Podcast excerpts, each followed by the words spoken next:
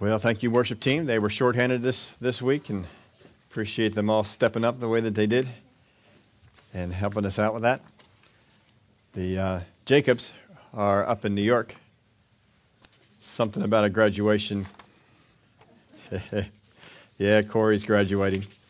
And uh, Dan graduated, I heard yesterday. And that's, uh, that's a neat thing. So they got to uh, see the ceremony via Skype. So he was just, uh, Bruce was just telling me, I thought they uh, had gone up there to see it, but he said, no, we saw it via Skype. And, and that was, uh, that was pretty, pretty neat. You can open up in your Bibles to the book of First Kings. There was a young lady who was sunbathing on the beach when a little boy in swimming trunks came up to her. And he asked her the question. He said, Do you believe in God? The lady was kind of surprised, but she said, Well, yes, I do. He says, Do you go to church every Sunday? And she said, Well, yeah, I go to church every Sunday. Do you read your Bible and pray every day? And again, she said, Well, yes, I do. But her curiosity is very much stirred up at this point, trying to find out why this boy is asking her all these questions. So the little laugh sighed and he um, said, Well, will you hold my money while I go swimming? When we get into desperate situations, it's amazing the things that we will do, huh? Little boy going to let strange woman hold his money while he goes swimming in the, in the water. 1 Kings chapter 17. We have looked at this story a, a, uh, a number of times throughout the years here. But we're going to take a look at this story from a little different perspective this time than we have before. Most of the times we take a look at this story, we have looked at it from the viewpoint of Elijah. But we're going to take a look at this from the viewpoint of the woman. In 1 Kings chapter 17, verse 1, and Elijah the Tishbite of the inhabitants of Gilead said to Ahab, As the Lord God of Israel lives, before whom I stand, there shall not be dew nor rain these three these years except at my word. what's interesting is he doesn't say at God's word, he says at my word. He says to Ahab, he, say, he comes out and he says to Ahab, There's going to be no rain until I say so. That's a pretty bold statement.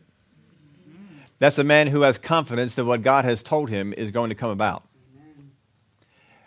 That's a man who believes in the things that he's saying. There's a difference between having a belief and one who will order their life around those beliefs. I may believe certain things to be true, but it doesn't mean that I necessarily do it. How many things do you know? We've talked about this before, but how many things do you know that you believe are, are probably true, but don't necessarily do anything about it? He believed this was true and had no problem standing there and saying this. Now, just looking at the famine here that this is going to create, of course, you don't have water for a number of years, uh, things don't grow. If things don't grow, people don't eat. So there's a famine that's created, and people die in famines. The reason that famine is created is because the people of this area are not following after God. They're not doing things that they should be doing, and they're giving the enemy an opportunity to come in. Not only the children of Israel, but also we're going to see that other nations around were also affected by this. During this time, there are still people who serve God and they were involved in this drought. They were there in the same drought as the unbelievers. They didn't share, they did not share the guilt, but they shared in the drought. You ever feel like you've been in a situation where other people around you have been doing something and you're getting brought into it? And that might be the case, but thank God when we are, are not the ones responsible and we turn over to God, God can come on over and help us out. That is an important thing for us to know as we get through here. Then the word of the Lord came to him, saying, Get away from here and turn eastward and hide by the brook Cherith, which flows into the Jordan, and it will be that you shall drink from the brook. And I have commanded the ravens to feed you there. Now, we've gone over this before and told you the story that what happens is ravens are an unclean bird to the Israelites, so they don't eat them. But this unclean bird was bringing food. That uh, part of the worship that was set up in Israel involved the king taking out this big banquet table during a time of famine. And he took this big banquet table out in the back and he put it out there for the gods. But the ravens would always come by and they would take some of the food. That's one of the things that these birds would do. So these, these ravens were actually coming over to the king's table that he had set out for the gods, taking the food over to Elijah, and God was feeding his man by the king who's trying to get him. Isn't that fun? God just has a way of playing around with stuff. so the king was actually feeding. Every time he set that thing out there trying to worship his God, he's feeding the prophet who's trying to find. And so he stayed on out there, and uh, it will be that you will drink from the brook that I've commanded the ravens to feed you there. So he went and did according to the word of the Lord. For he went and stayed by the brook Cherith, which flows from the, into the Jordan. The ravens brought him bread and meat in the morning, and bread and meat in the evening, and he drank from the brook. And it happened after a while that the brook dried up because there had been no rain in the land. So he stayed there for some time until the water dried up. When the water dried up, apparently the other food source was still coming to him, but the water was not there. How many know we need both? We need food, we need water.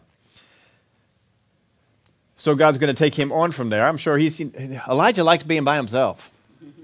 You know, he, he's enjoying this. You know, I'm by myself. No one's bothering me. Just out here, eating in the morning, eating in the evening.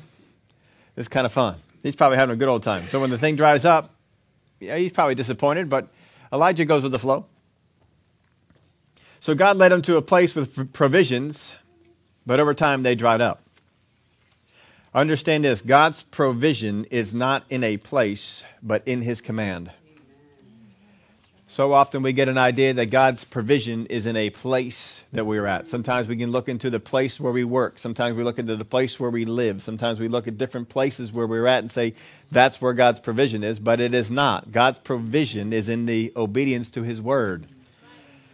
Whenever Israel was in the wilderness, the provision came. When God said to move, the provision moved with his command, and they had to follow.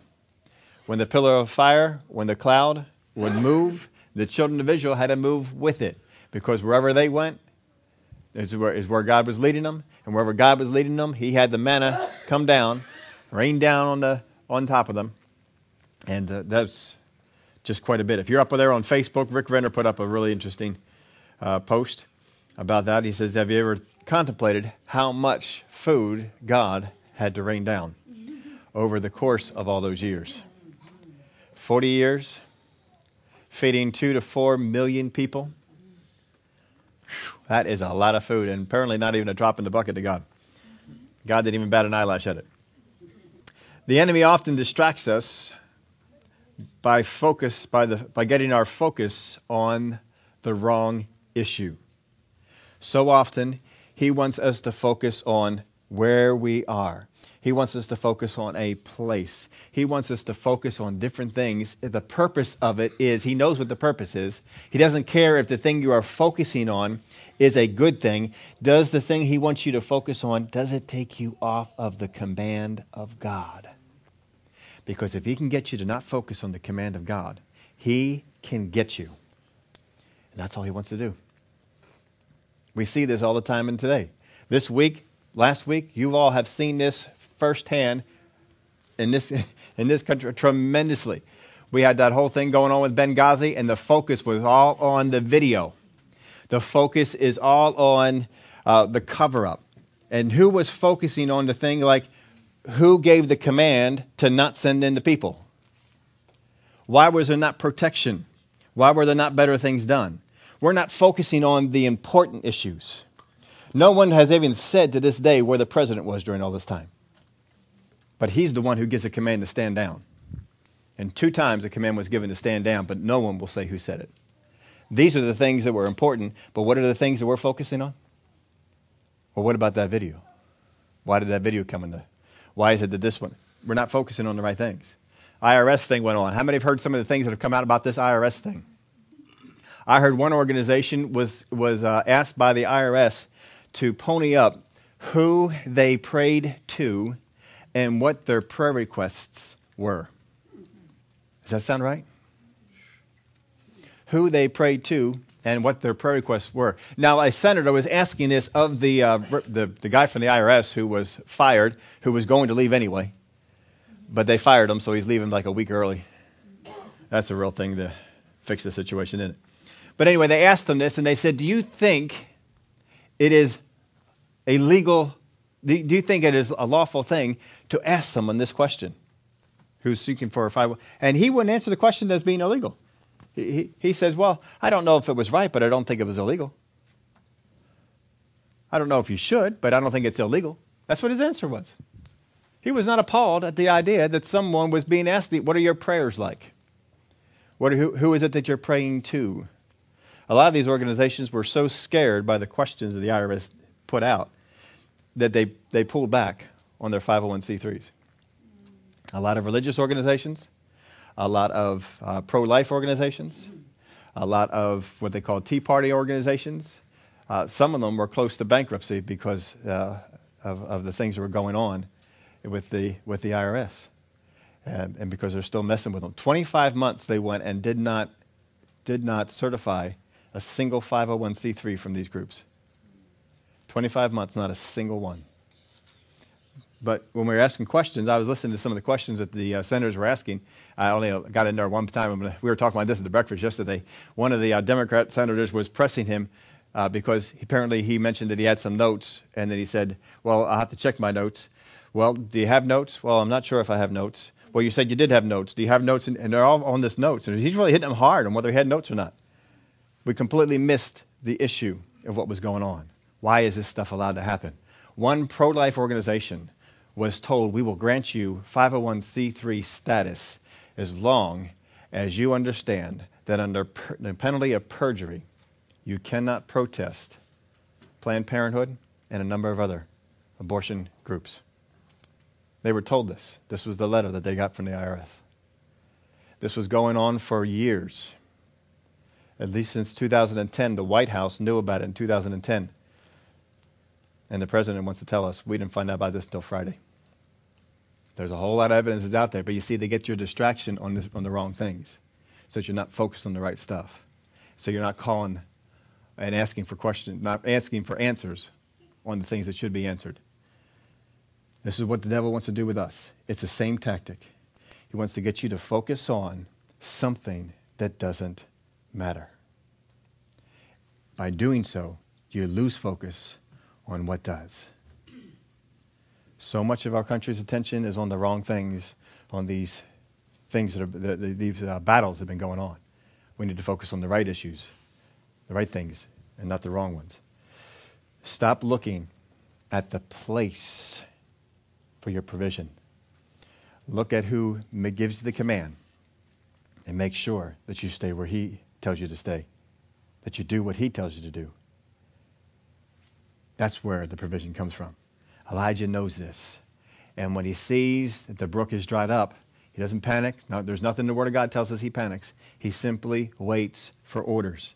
And here it comes. Then the word of the Lord came to him, saying, Arise, go to Zarephath which belongs to Sidon, and dwell there. See, I have commanded a widow there to provide for you. Now, before he commanded to who? He commanded the ravens. Now he commanded a widow woman. God can command animals and people who will listen to him. He can command them. He can say, hey, do this. And the ravens did it. And he commanded this woman, I have, that's past tense, he's already done it. I have commanded a widow there to provide for you. So the enemy often distracts us by focus on the wrong issue. There is a better questions that we, we need to ask. Not where all the time, but what is God telling me to do? Sometimes Christians hear that somebody else did something and got blessed by it, and they want to do the same thing. Remember that story in the New Testament? They heard that Barnabas gave some money and was blessed by it, and people were uh, giving him great honor, and they said, We want some of that. And so they decided to do the same thing, not because God said so, but because they wanted what he got. In, in Luke chapter 4, Jesus talks about this incident. Then he said, Assuredly I say to you, no prophet is accepted in his own country. But I tell you truly, many widows were in Israel in the days of Elijah when the heaven was shut up three years and six months, and there was a great famine throughout all the land. But to none of them was Elijah sent, except to Zarephath in the region of Sidon, to a woman who was a widow. And many lepers were in Israel in the time of Elisha the prophet, and none of them was cleansed except Naaman the Syrian. So his premise here on bringing this thing up is that a prophet is not accepted in his own country because they know him. Oh, like you can't be anything great. I know you. And he's talking about that, the, the, the people were not going to accept him, Jesus. And they were going to say things like, heal yourself, and, and stuff like that. So he uses this example for this. He says Elijah was not sent to any of the widows that were in the land of Israel, he was sent to this one. Now, if God sends something to someone in particular, what is it, what has it been in the Word of God about that person that draws the power of God? Faith. Faith is what gets God's attention. There's a whole lot of people in bad situations, but one woman got his attention in another faraway land, and he knew that this woman would accept his prophet. He knew that the women around would not because Elijah was known. Oh, you're that rebel. You're that guy the king doesn't like. You're that they've heard what the king has said about him. Oh, you're that guy. We don't they're not going to accept it. So he sends Elijah to this woman. Look, I've commanded this woman over here, and she is going to feed you. So Elijah gets up and he heads on over. There had to be something about this woman that attracted God too. We're going to get into her in just a little bit. So he arose and went to Zarephath, and when he came to the gate of the city, indeed a widow was there gathering sticks, and he called to her and said, Please bring me a little water in a cup that I may drink. Now I don't know how he's supposed to recognize the widow, whether God gave him any identifying uh, characteristics, because sometimes he's done that. He says, When you come to a place, you're going to see this. Remember the disciples? When you come to the city, you're going to see a man when there's a donkey telling you the master needs him. So sometimes those kind of things are given out, and maybe something like that was done. But anyway, he saw the woman and he called to her and said, Please bring me a little water in a cup that I may drink. We're in a famine or in a drought that causes a famine. A drought means there's a lack of lack of water.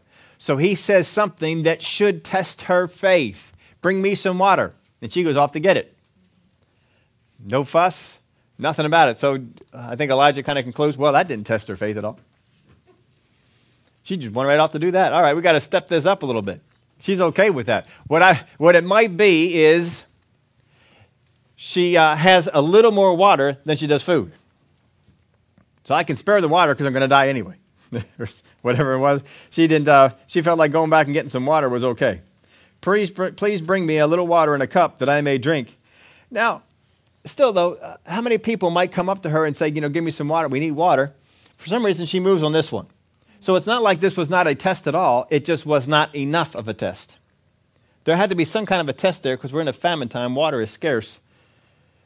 Please, please bring me a morsel of. And as she was going to get it, he called to her and said, Please bring me a morsel of bread in your hand. So she said, As the Lord your God lives, I do not have bread, only a handful of flour in a bin and a little oil in a jar. And see, I am gathering a couple of sticks that I may go in and prepare it for myself and my son, that we may eat it and die. Eat it and die. That sounds like she's got kind of not having much of a future here. I put in your outline this, and I've told you this one before. But giving what you don't think you need or won't be around to use is not faith. Giving what you don't think you need or won't be around to use is not faith. When he asks for the water, she's going to go get it. He says, oh, We haven't tapped into her faith yet. We got to tap into the faith for this thing to work. Elijah knows that. So, all right, we, bring me some food too. And then the story comes out. When you give what you don't need, when you give what you don't plan to use, you are giving without hope. And faith without hope is dead. Now, how do you know you're giving without hope? Because I can, well, I can, I can spare this. I don't need it. Here you go. There's no hope in that. But when you need it, well, you know, I was looking to have this, but I will give this to you looking for this instead. There's suddenly hope attached to that. And Elijah said to her, Do not fear. Go and do as you have said, but make me a small cake from it first and bring it to me, and afterward make some for yourself and your son. For thus says the Lord God of Israel The bin of flour shall not be used up, nor shall the jar of oil run dry until the day the Lord sends rain on the earth. This woman is not in Israel. But he says, Thus says the Lord God of Israel. And that's good enough for her. She goes off and she does it. So she had to have some belief in the God of Israel. God said, I've commanded a woman woman. She had to be listening to God.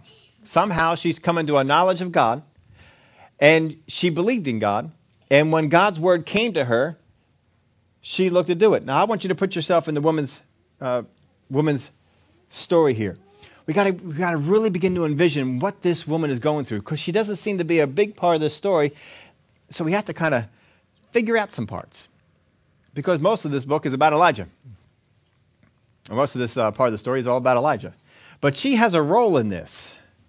Elijah is not going to get fed until he finds someone who will kick in their faith with what they have. He needs somebody who has something. If they have something, God can take what they have and multiply it. What does Elijah have? I don't, I don't hear that he's got anything. He's got the clothes on his back. He, when he picks up and goes, he just picks up and goes. We don't really hear that he's got a house. Don't ever hear that he's got a family. He's just Elijah. He's okay with that. But Elijah says this to her Do not fear. Boy, how many times we see Jesus saying, saying that to people? Do not fear, and do as you have said. But make me a small cake from it first and bring it to me and afterward make some for yourself and your son. So here's the procedure. Here's the way you do it. I want you to take what you got. I want you to make some of it for me. Prepare it all, cook it all, and then bring it here to me, and then go back to that supply that you said was not enough. It was enough for two people. I'm going to ask you to do make one for one, which would be about half of it. Bring it over here to me, and then go back. Now, he's not being selfish.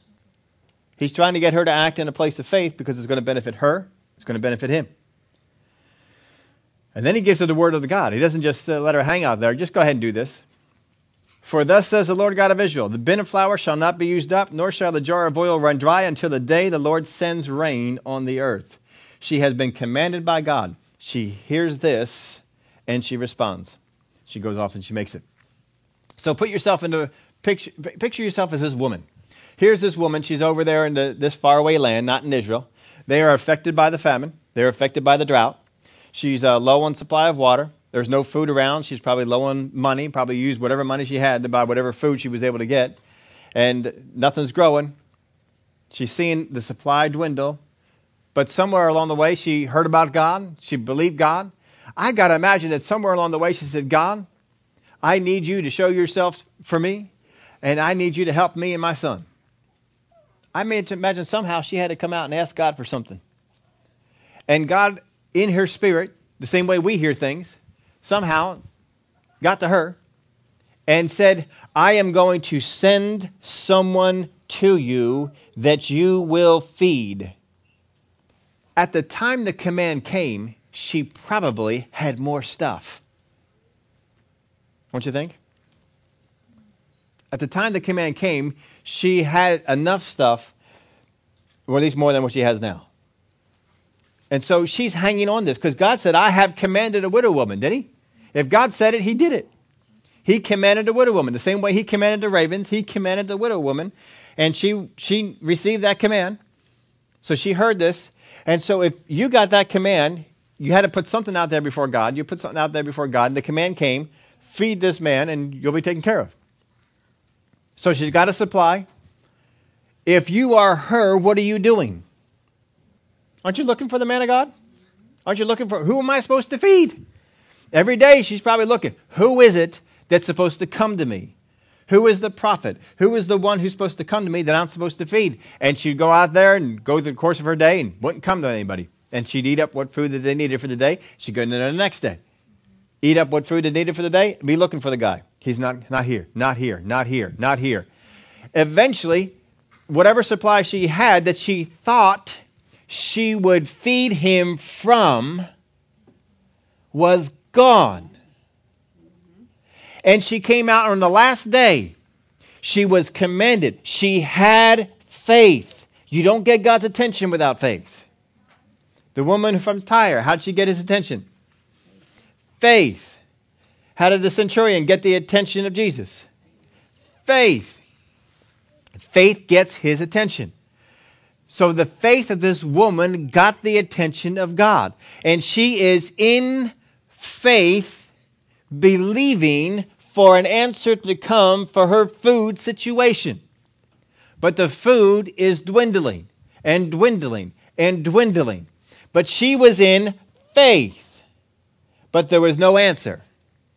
It didn't change. Now, you know, when you get that close to the, to the bottom of the barrel, how many of y'all know you start rationing a little bit? We need to make this go a little bit further. So, all right, we, we were eating this much, but we're not going to eat that much now. We're going to eat this much. But, Mom, I'm still hungry. I know, but I want to make sure you have enough for that. They're probably rationing it out. They're probably getting down lower and lower. And God's in no hurry to send Elijah. No, we got food coming over there from the king's table. We got water over here. Elijah's fine.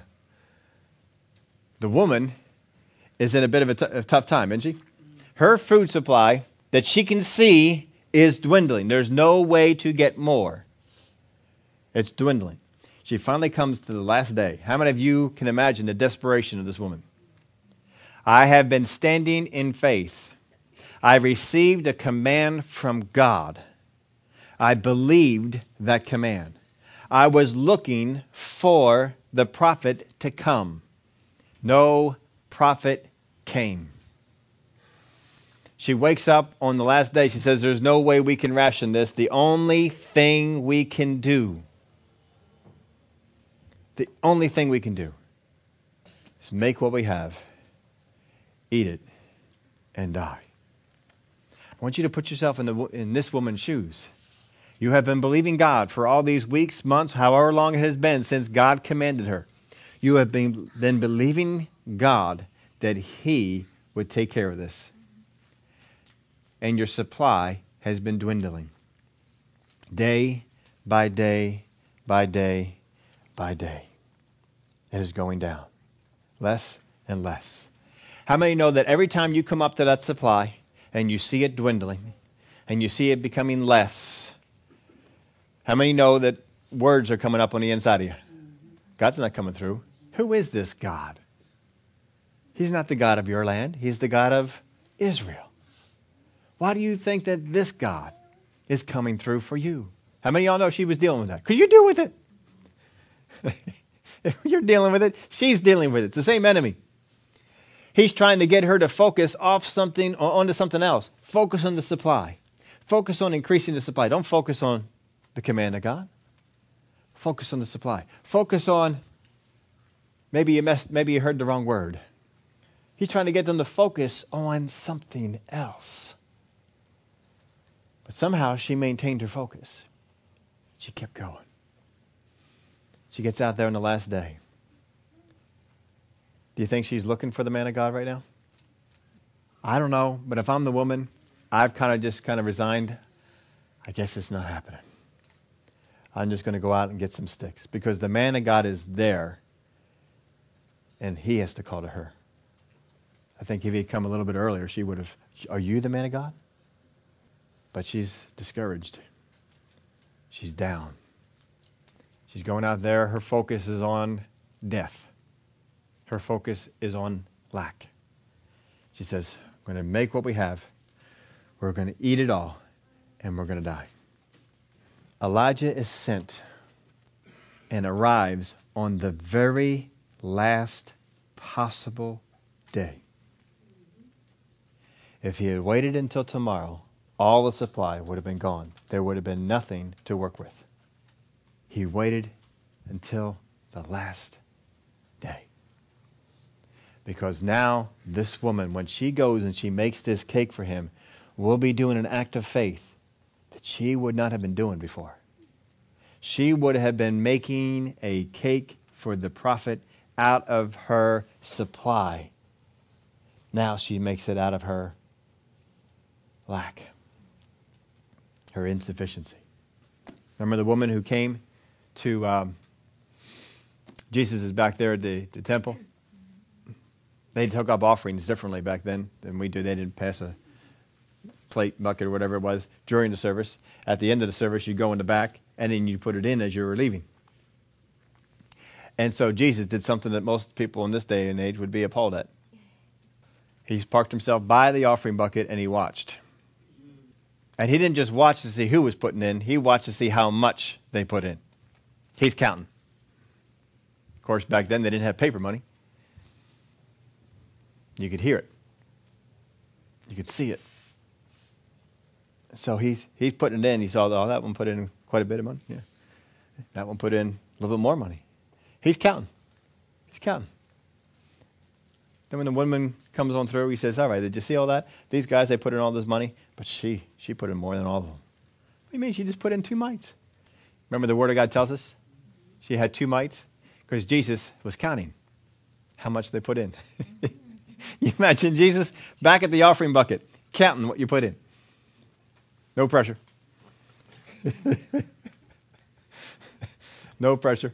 I bet, you, I bet you some of those guys may have noticed that Jesus was counting and they, they upped it. We'll show him, I'll show how much I can give.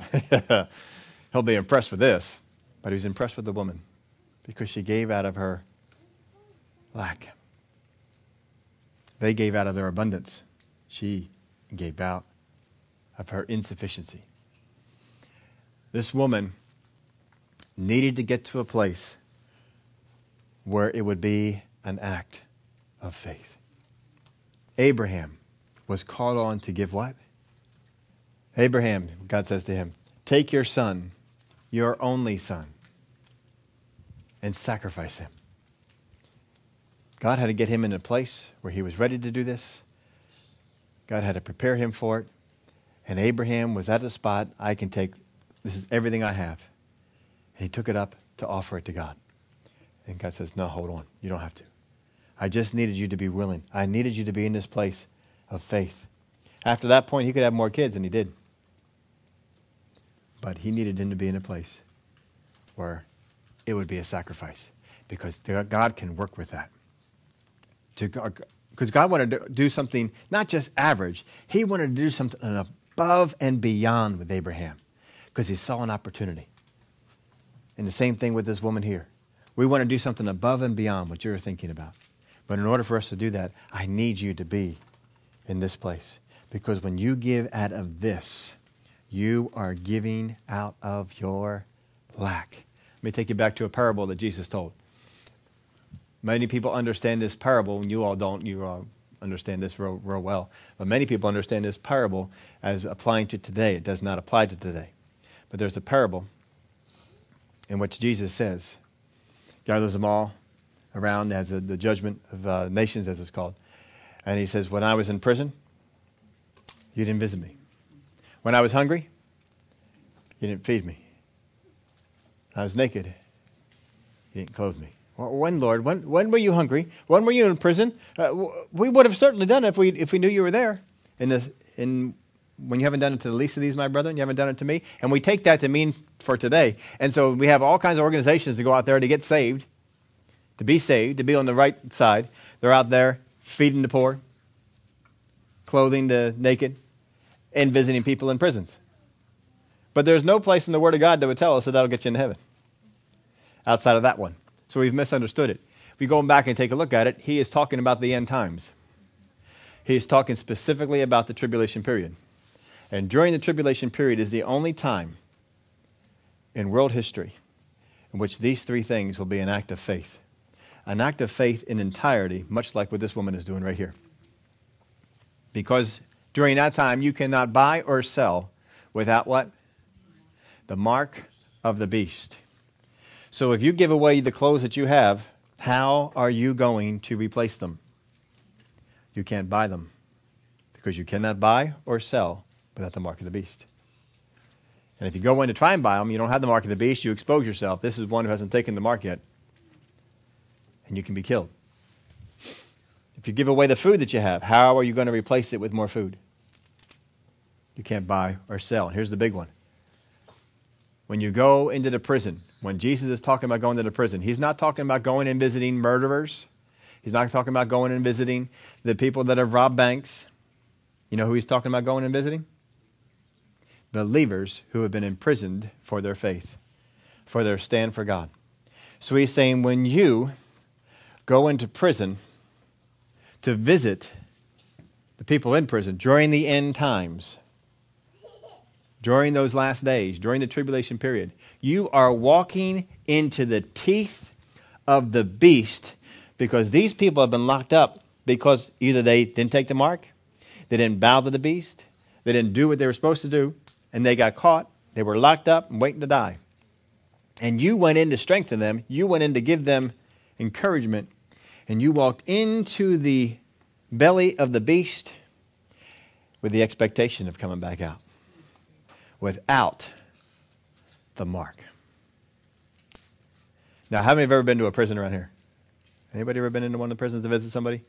Dear Lord, all the things you got to do, all the things you got to give them, all the stuff they uh, check you out with. I mean, it's in, it's intense. They almost make it hard hard for you to, to get out there and do it. It's quite intense to do. If they're checking you out this much now, what do you think they're going to do then? So you got to say, I am going to be scrutinized, but that's okay. My God is on my side, and just like Daniel, I can walk into a lion's den and come out on the other side.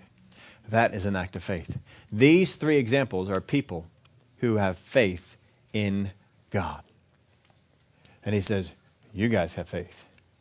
That's faith. That's when he gives that, ter- that parable. But you all knew that one already. Just review. For thus says the Lord God of Israel The bin of flour shall not be used up, nor shall the jar of oil run dry until the day the Lord sends rain on the earth. Now, I put this in my notes. I didn't have room to put it in yours. But being in a situation of despair is not the same as being in faith in a desperate situation.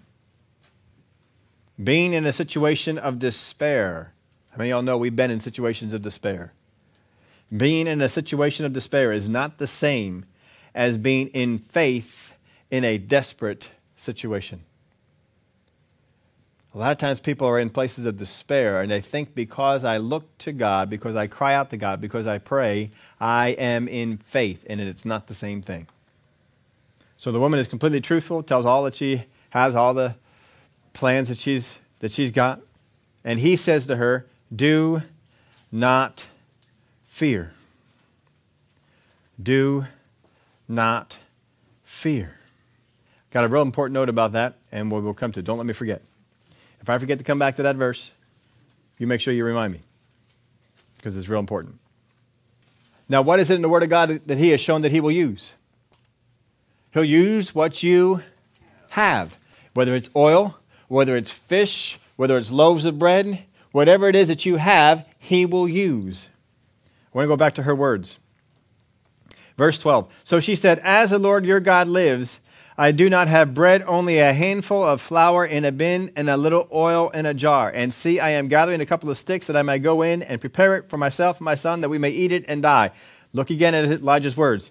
Do not fear, go and do as you have said, but make me a small cake from it first and bring it to me, and afterward make some for yourself and your son. For thus says the Lord God of Israel The bin of flour shall not be used up, nor shall the jar of oil run dry until the Lord sends rain on the earth. I want you to take note of this.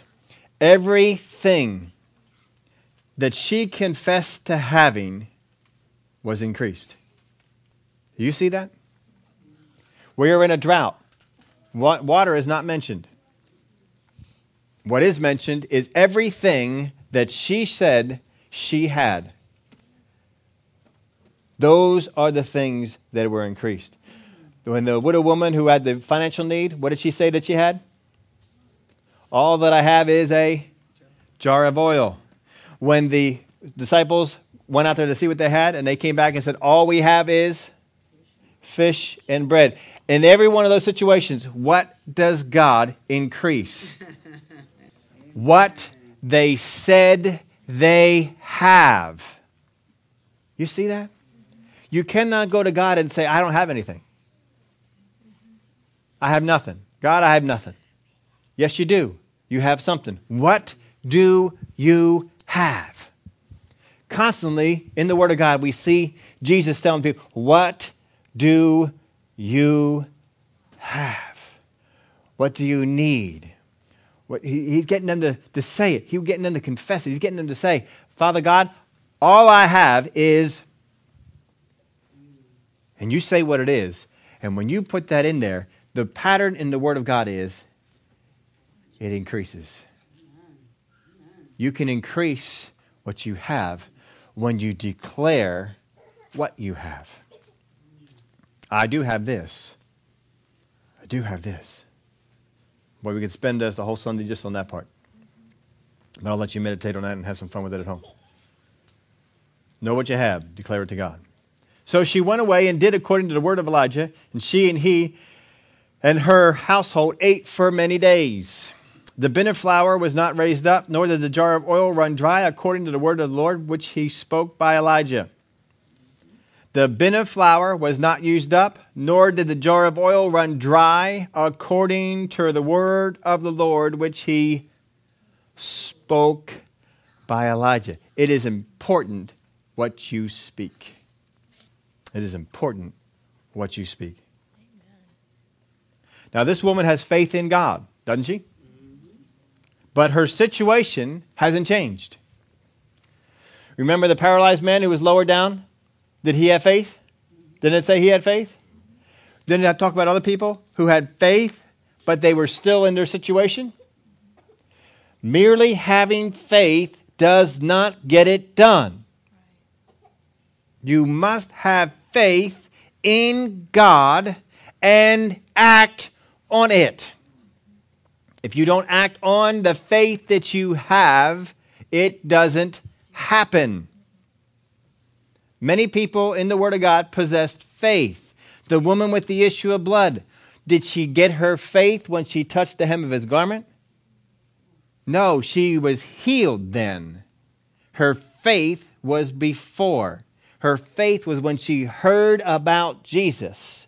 She had faith in the words, and she said, If I just touch the hem of his garment, I know I shall be healed. That's faith, isn't it? But until she got to the place where she acted on what she believed, nothing happened. We can spend a, long time just going through this, but we've, we've done it in the past. We have gone through and looked at the people. They had faith, but they were still sick. They had faith, but they were still blind. They had faith, but nothing changed until they got to a place where they could act on it. When God said, Do this, and they did it. This woman has faith that God will bring her through a very desperate situation. But she has come to the last day. This woman has faith in God, but her situation hasn't changed. She has to have faced the temptation to doubt or to believe that God has forgotten her. I mean, wouldn't you? Wouldn't you be facing? I'm not saying that she, she did it. I'm saying she had to face the temptation. Had to have faced the temptation. Those thoughts had to have come to her. Verse 17 Now it happened after these things that the son of the woman who owned the house became sick. After what things? After all, all the events that happened there, and after the oil was multiplied daily, and after the flour or the, the meal was multiplied daily, after this was going on, after these things, and his sickness was so serious that there was no breath left in him. If, you're no, if there's no breath in you, you are. You're dead. So, he, so she said to Elijah, What have I to do with you, O man of God? Have you come to me to bring my sin to remembrance and to kill my son?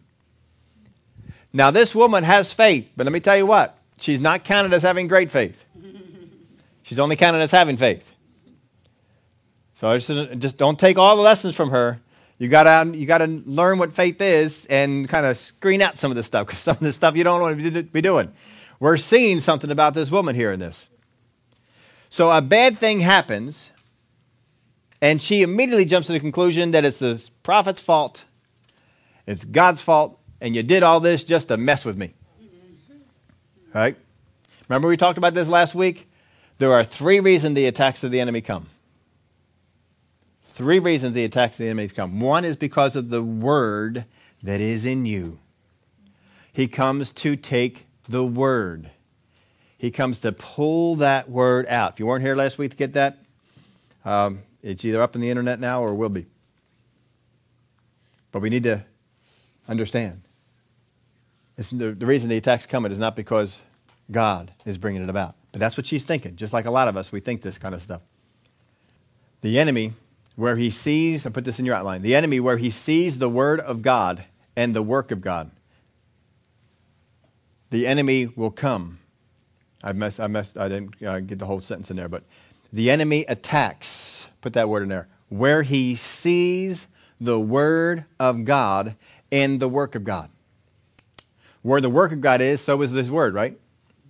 So if he sees the word of God, if he sees the work of God going on, he comes to attack. It's not God, it's the enemy. So here's what he says. Verse 19. He said to her, Give me your son. So he took him out of her arms and carried him to the upper room where he was staying and laid him on his own bed. Then he cried out to the Lord and said, O Lord my God, have you also brought tragedy on the widow with whom I lodge by killing her son? Now understand, Elijah is not correct in all his doctrine. We're going to find this out in some time. You know, he's got, uh, he's got his own issues. And he stretched himself out on the child three times and cried out to the Lord and said, O Lord my God, I pray, let this child's soul come back to him. And the Lord heard the voice of Elijah. And the soul of the child came back to him, and he revived. And Elijah took the child and brought him down from the upper room in the house, gave him to his mother. And Elijah said, See, your son lives. In other words, no problem. This is nothing. it's not quite what was going. That's not the picture I get when I was up in that upper room there. It's, uh, I, I picture a little bit more of a battle going on. But he comes on down there. That was nothing. There's, what else you got? Then the woman said to Elijah, Now by this I know that you are a man of God, and that the word of the Lord in your mouth is the truth. This woman is where most people are today. God can come through for you and do this wonderful miracle. And on a daily basis, He is providing for you and providing for you and providing for you. And you become accustomed to it. You become used to it to the point that it's not even a big deal anymore. That's what it is. Now, by this I know, because my son was dead and you raised him up. That was a great, oh, that was a great miracle. Oh, now I know. So what happens was, after this was going on, Every day they get up and they make some meal from the oil and the, and the, and the meal. They make the little, little thing they're, they're, doing. Every day she does that, and the thought's still coming to her. Are you sure this is the man of God? You sure this is the man of God? I mean, uh, we're not seeing any abundance in here. I mean, do you, you have just as much of this flour in here as you did last time? You got just as much oil in here as you did last time. Are you sure this is the man of God? You, you don't know. Tomorrow, it may not be, you may hit the bottom of it. And there's doubts that are rising on the inside of her. She's not sure. She's beginning to wonder is this the man of God? I wonder if it is. See, that's what the enemy does. The enemy comes in to compromise what you know. If he can compromise what you know, he gets some doubts to come in, he can come in and attack. The reason this son died is not because Elijah is there, it's because this woman doubted.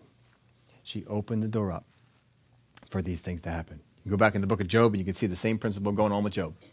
But we don't have time to go back in the book of Job and go over all that. You can go back there and read it yourself. Check it out. Now, by this I know the daily miracle of supply, not enough. We can get so used to what God does on a regular basis to us, we don't even count it as God anymore.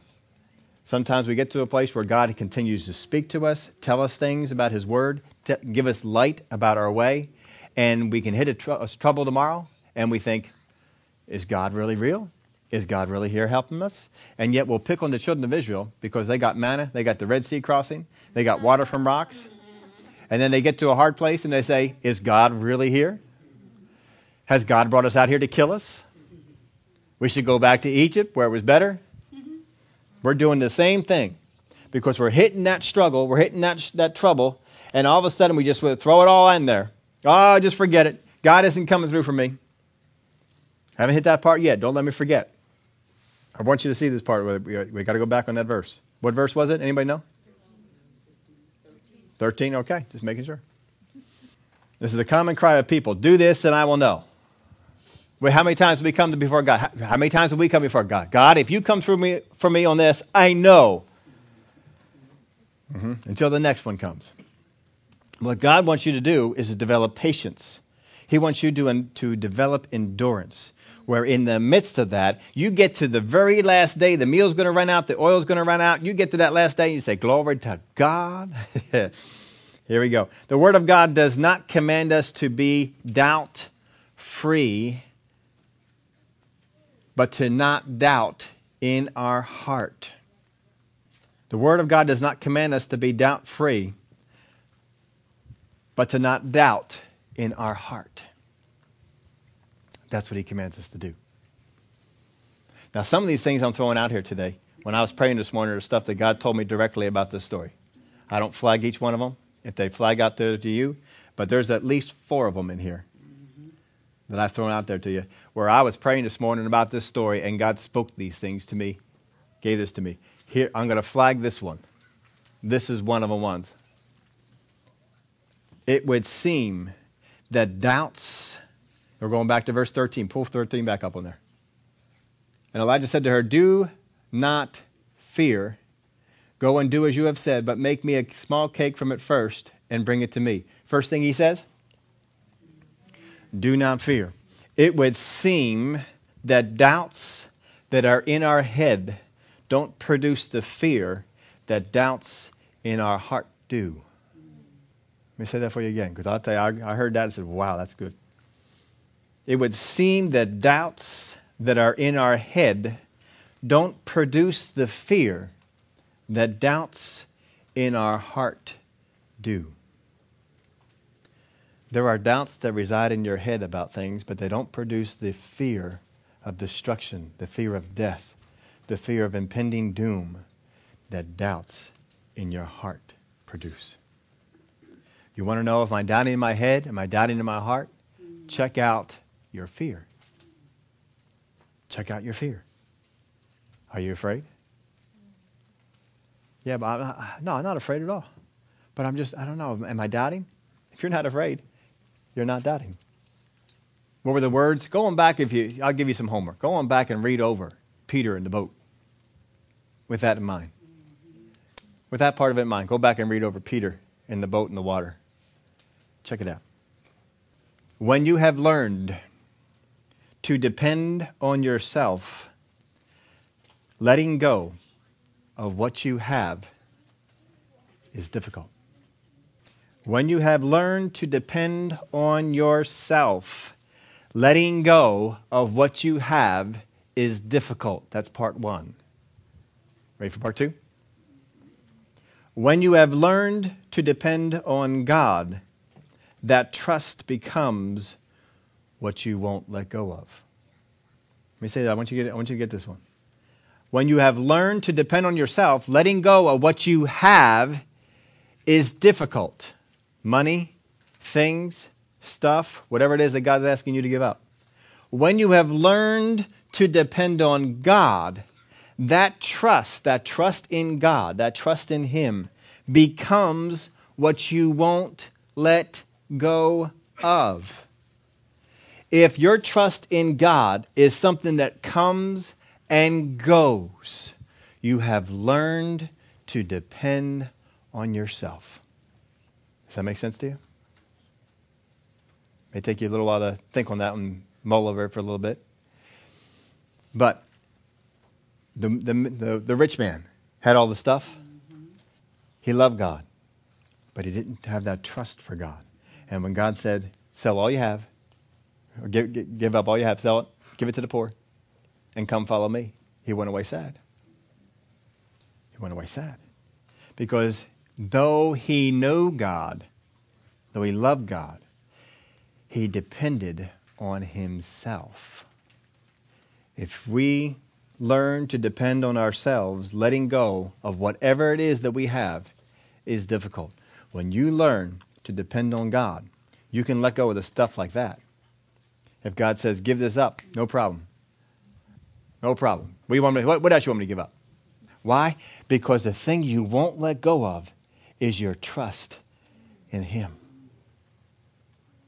When you hang on to whatever it is that God has told you to give up, you are saying, I trust in me more than I trust in you. That's what you got to get over. That's the thing that's holding you back. Your trust level is what's holding you down. You need to increase that trust level. You need to get to where you trust Him more. Because you can go down with the ship trusting in yourself. You got to learn to trust in God. And that boat was in trouble, the disciples. They trusted in their ability to negotiate the storm, to bail out the water. They didn't trust in Him. And they would have gone down with the ship. Faith focuses on this. Three things. Faith, if you want to know, am I in faith or am I in works? Here's what faith focuses on. I have given you this before, but it has been a number of years. Wanted to give it to you again. Faith focuses on what I am to do, where I am to go, and what I am called for. Got an extra two in there. What I am called for. What, what is your call? What is your, why are you here? What I am to do, where I am to go, and what I am called to or called for. Works focuses on what I have done. There's a change. Faith focuses on what I am to do. Works focuses on what I have done. Works focuses on what I have been through. Faith focuses on where I am to go. Works what I have been through. Listen to your prayers. God, you don't know how hard it's been. God, you don't I've been faithful. Look at what I've done. Look at where I've been. People have done this and I haven't let go. That's works. That's not faith. Faith is what do you want me to do? Where do you want me to go? I'm going to keep doing my call. What am I called to? I'm going to keep doing my call. I'm going to keep on going. Yeah, they come and they oppress me, but this is what I'm called to. This is what I'm going to do. I'm going to keep doing it. If they kill me, they kill me. but I'm going to keep going. Works focuses on what I have done, what I have been through, and what I have sacrificed. How many times have we said this in our prayers? God, you don't know what I gave up to serve you. You don't know how hard it is to be a Christian at where I work. Right? We're, we're letting God know God, I've sacrificed. I have given up stuff. I have not done some things that other people wanted to do. I've stayed out of those areas. And it's been hard, God. I've been struggling. But I did it because we're on works mentality. Why is your prayers not getting the attention to God? Because you're on works. Works focuses on what I have sacrificed. Faith focuses on my call, what I am called to. Here's another way to put it. Faith's direction is, this is not in your outline, I ran out of room. It's a problem with pieces of paper, run out of room. Faith's direction is from where I am and future. That's faith's direction. Faith is looking at where I am and where I am going. That is always, always, always the direction of faith. Faith never has any other direction than here I am and there I go. That's faith. Works is from the past to where I am. Works is looking, well, look at what I've been through. Look at what I've sacrificed. Look at what I've given up. Look at how hard. That's what, if you want to know, am I in faith or works? Look at your direction. Where are you pointed? When you go into prayer, are you looking, are you going over with God all the stuff you did? All the stuff He should have done? or you're saying, God, where are we going? What do you want me to do? I'm ready. Let's go. Where is it? Faith looks ahead, works looks behind. Faith looks ahead, works, looks behind. It is the goal of the enemy to get you out of faith and into works because he knows that in the area of works, you will not succeed. So he wants to get you out of the arena of faith and into the arena of works because he knows if I get you here, you're dead. It is the goal of a shark to get the inhabitants of the raft into the water because that's where the shark is. It is the goal of the people on the raft to stay out of the water. Isn't that right? If you're in the water in the raft, you got a shark swimming around, what's your goal? Stay out of the water because the shark doesn't function well in your atmosphere. And you don't function quite as well in his. So the goal is for the shark, I want to get you in the water. What's your goal? Stay out of the water. It is the goal of the enemy to get you into works. It is your goal to, to stay in faith. You stay in faith, he can't touch you. you, get you. He gets you into works, he can beat you up, spit you out, do all sorts of stuff. The enemy goes about seeking whom he may devour. Who may devour. Contrary to the movie of Jaws, sharks do not come into the dry ground and eat people. They get people when they're in the water. How many saw that first movie, Jaws? Or was this the first one? Yeah, I think that's the first one where they he came up into the boat and got the guy. That's ridiculous. The sharks don't do that. Sharks will drown if they are not in in water and moving. When a shark sleeps, a shark swims. Because if they don't, they drown. If you want to kill a shark, stop him. That's all you got to do. You know how a dolphin kills a shark? Dolphins are, are a shark's enemy one of their worst enemies out there in the, in the uh, ocean is a dolphin. And a dolphin knows how to kill a shark. All you got to do with it, all the dolphin will do, because a dolphin, I'll tell you, have you ever seen them swim? Suckers can swim. They are good swimmers. They are better swimmers than sharks. They can, they can do circles around sharks. It would be like an F 16 in a dogfight with a P 51. Sharks are slower, I mean, they have some speed, but not the speed of a dolphin. And a dolphin can loop around, and all that a dolphin wants to do is take that hard nose of it and drive it with every bit of force into the side of that shark. A shark head does not have bones, it has cartilage, and it snaps the cartilage. When you snap the cartilage, the shark cannot swim. When the shark cannot swim, the shark dies. And a dolphin can kill a shark. I have not seen it done. I've just told, had it told me how they, uh, how they do it you are stronger than the enemy. Amen. But stay out of his territory. Don't get into the works area.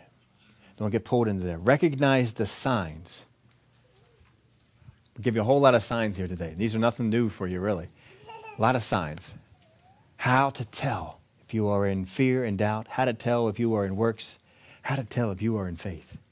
There's a whole lot of signs. If you have been in faith and fell out of it, that doesn't mean God's just going to come through for your desperate situation because you're in a desperate situation.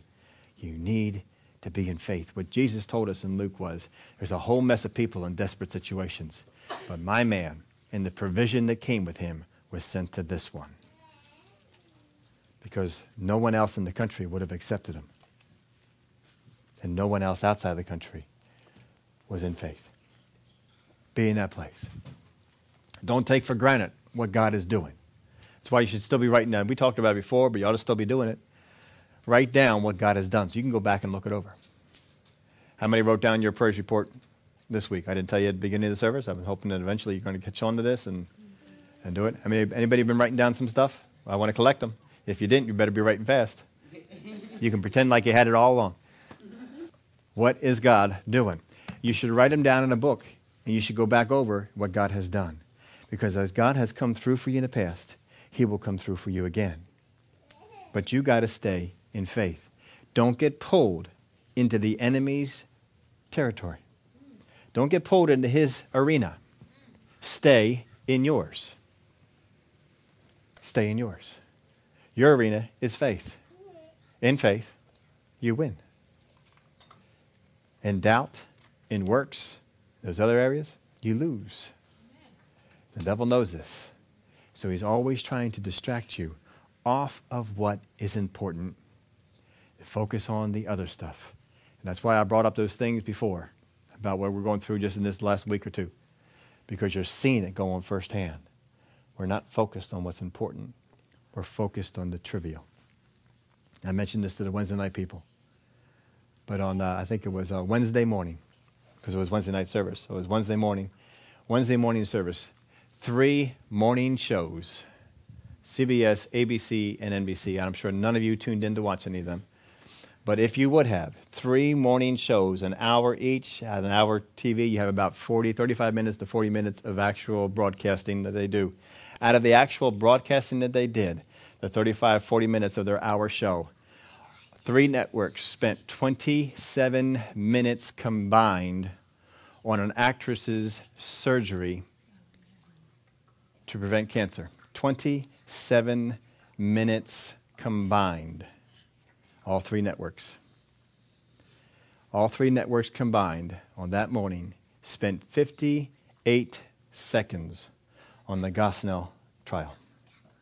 58 seconds on a trial for someone who was killing babies, compared to 27 minutes on an actress's elective surgery.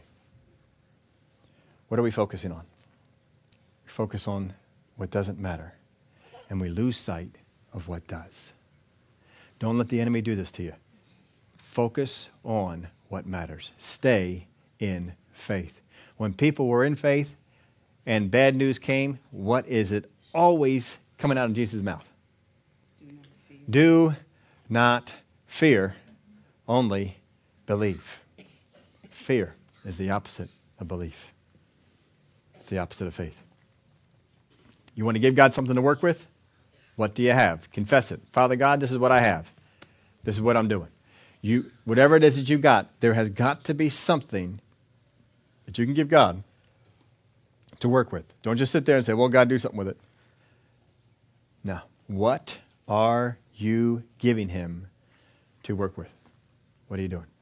Got to be doing something. Would y'all stand up with me? As you're standing, raise your hand up or pass your uh, praise reports in. We're going to read them here. I like reading these. I look forward to them. Hope you guys are, are making comments or making notes and write these things down. How many got them? Raise your hand up. I know Guy was working this week. He told me. Anybody got one at all? Oh, you got one. okay. Good. Oh, that's get get some get some paper back there. Hand it out to these people. Hand them out. I got one right here. I brought one up for me. No, I didn't write it on. I just brought a piece of paper. Write it down. Let's hear what God is doing. Huh? Oh. Anybody else need one? It's important that we share these. That's why we're writing them down now and just reading them off because this way we're going to find out stuff that God is doing that most people would consider too small to bring up themselves. So we're just having you write it down. We're going to bring them on up and read them off. And that way we get to hear what God is doing. Because we can go through Sunday after Sunday after Sunday, we don't hear anything God is doing. And that's not good. We want to hear that God is at work, that God is doing things, that God is helping each and every one of us on the things that uh, are going on. So be writing, getting those things going. I put some things up on Facebook here this morning about this. So I'll have some more things. Some of these things that I put up on here, I am going to go back out and type out and put on Facebook. If you're on Facebook, you'll see it. If you're not on Facebook, go to the church webpage, go to the Facebook link, and you don't have to have, have a Facebook membership. It'll come right up on that on the webpage. You can do that as well. But uh, these were real important things. I wrote them down for me. I wanted to get them for me. I hope to get them for you as well. As you're writing, I'm going to be praying. You can write while I'm praying. You can write down what God is doing while I'm talking to God. He's okay. He can do all those things. We're all right with that. Father God, we thank you for the help that you give us to stay in the arena of faith, to not fall into the arena of doubt, to not get to the place like this woman was where your daily miracle provision was not enough and caused us to have doubts. Father, we want to take a look at those things you're doing for us on a daily basis and be encouraged by our faith to say, what can I put in God's hands that He can bless? What can I give Him to work with? Not sitting back on the sidelines waiting for God to do something, but to actively be involved and to say, what do I have that God can increase? What is it that I have that I can put into His hands that He can do something with? For my God wants to work on my behalf. Father, we thank you for the help that you give us on that. We thank you for the work that you have done in our lives this week and will continue to do in the week to come. Father, we are encouraged to know God is working, God is helping, and God is enlightening us. We thank you for it. In the name of Jesus, we pray. Amen. Amen. If you have your part written down, hand it over to one of the ushers. They're going to be bringing it up. If you uh, haven't picked up one of these or lost one, and uh, you're, we don't want you to lose your uh, chapter for the day, We're going to change this around just a little bit. When the, once they come, we're going to uh, try and keep it just to a, a single chapter. Uh, sometimes we'll have two chapters in there, but instead of going with a, a, chapter and a verse to a chapter and a verse, we're going to have like chapter three to, and chapter four. so it's just easier to remember, and we can probably put it in the bulletin a little bit easier too for uh, another another daily jog that's in there. But keep reading the chapter. If you fall behind, you sit down and you read five or six chapters at one time, you're caught up for a whole week. So it's not hard to do. So stay in the place of reading His Word. Get in that habit of reading His Word. Sit down with your phone. I sit down with my phone and I read the read the, these parts. And then I open that app in, the, in my phone and it's right where I left off, and I just keep on reading. I just keep on going that way. So I do it on my phone. You can do it in your Bible. You can do it on your iPad. You can do it on your computer. It don't matter where you read the word. It just matters that you read it. so you be out there and read the, read the word. And we got uh, our praise reports. I, I sure appreciate you guys writing these things out. You want me to hold that? No, I got it. Ethel. And she said that, um, no, you know what, maybe you better. she said, um, God showed me how the decisions would be made at work, and it allowed me to know exactly which of my people would be moved and gave me time to prepare what I would need to say to calm and help them, um, help them through uh, the situation. So that's important, you know, to be able to tell Wisdom. people yeah. things are changing in your lives. You get mm-hmm. to know what's happening there. Okay, and Chelsea said, God gave me joy and strength when I did not feel like being joyful or strong. you know what? I th- praise God for the resurrection life inside of us. We can mm. always draw on that. Amen. Daryl said, my sister, my sister received a clean bill of health, hallelujah, after a procedure was done to check her out for cancer. Amen. Glory to God. Amen. Nicole said, I got a cold last week and it is getting better. I prayed over it and have not taken any medicine, but I'm recovering fast. Praise the All Lord. Right. Amen. Amen. This is from Barbara Hecht. Said, Every time I bring home items too heavy for me to lift, God sends someone along who asks if I, I need help. That's important. Um, uh, Susan says, My book is now available in print. Praise God. Thank you. And my neighbor gave their hearts to the Lord, praying for them for years. Praise God. More people in the kingdom. Here we go. Keep them coming. Mercy said, I received he- healing. Is that what it said? Amen. Okay. I fell on Wednesday and my knee got swollen and painful. Um, perfect healing on Thursday after prayer. Amen. Amen. Um, Jolly Jr. says, I have been I have been raised in my class level in math and in in the infinite group. What is that? Very good. Neat. There you go. Very good. All right. And this one is kind of a, this was mine. This is a kind of a um, continuation of the praise report that I gave last week. Remember, we had um, made a bunk bed for uh, a young service family, and that gentleman had offered to pay their bed for them. Well, this woman was so excited about it and so thankful, she asked Pastor if she could write this man an email just to thank him.